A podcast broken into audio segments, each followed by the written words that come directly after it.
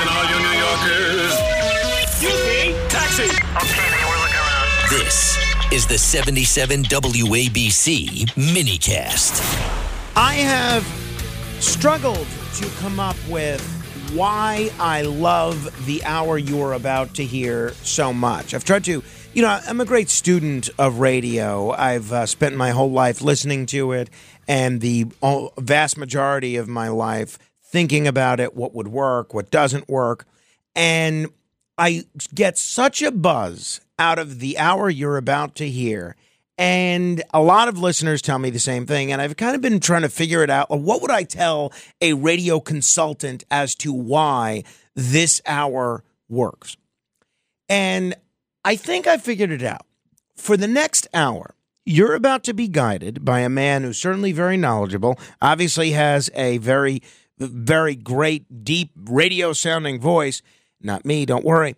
But the thing that I think makes this so hour so uh, this hour so special and so unique and really unlike anything else that you hear in the radio anywhere in the country is that it's the only hour that really makes you feel like you're learning. You're getting almost, in some cases, I feel like a, a collegiate level of education about what's happening in the cosmos, but it also encourages a childlike curiosity, a childlike sense of imagination, the same kind of wonderment, the same sort of curiosity that you had staring into the night sky when you were a little boy or a little girl or a little, you know, uh, non binary person. You have when you listen to our bi weekly. The Other Side of Midnight presents. From the spiral to the elliptical to the lenticular to the irregular to the quasars, galaxies. Where are we in the cosmic evolutionary picture? Always remember to keep your eyes to the skies. The following conversations are cosmic conversations with Dr. Sky, aka Steve Kates.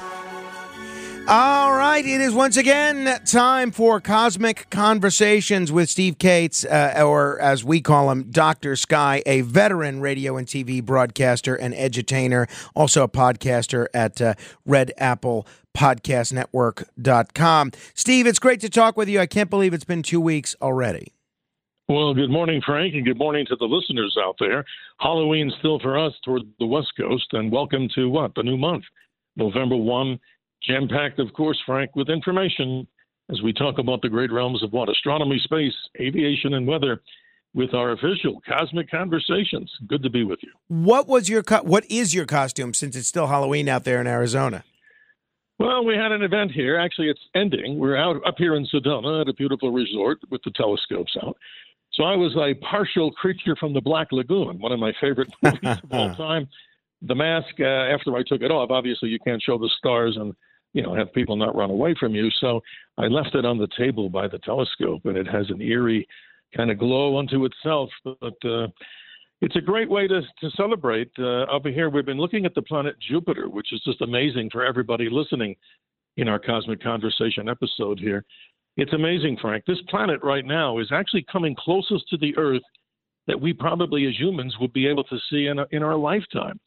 So, all throughout the vast audience of this radio show, if you're out and you have clear skies, or you will be out to have clear skies to look, that big bright white beacon of light that for some may be almost to the south, high up into the sky, and for many others still lingering into the southeast sky. But as we all know, the biggest, the best, the god of gods, as they called it, Zeus, this planet, Frank, right now, 370,190,200 miles as we count down its close approach. So if you miss this, this is interesting.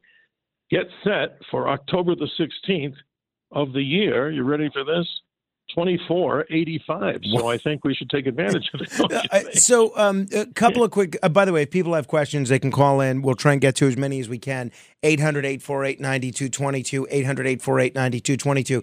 If people are looking to the sky and hoping to see Jupiter, how do they know it's Jupiter and how do they know which direction to look? Or does that vary depending on where in the country they're listening to us?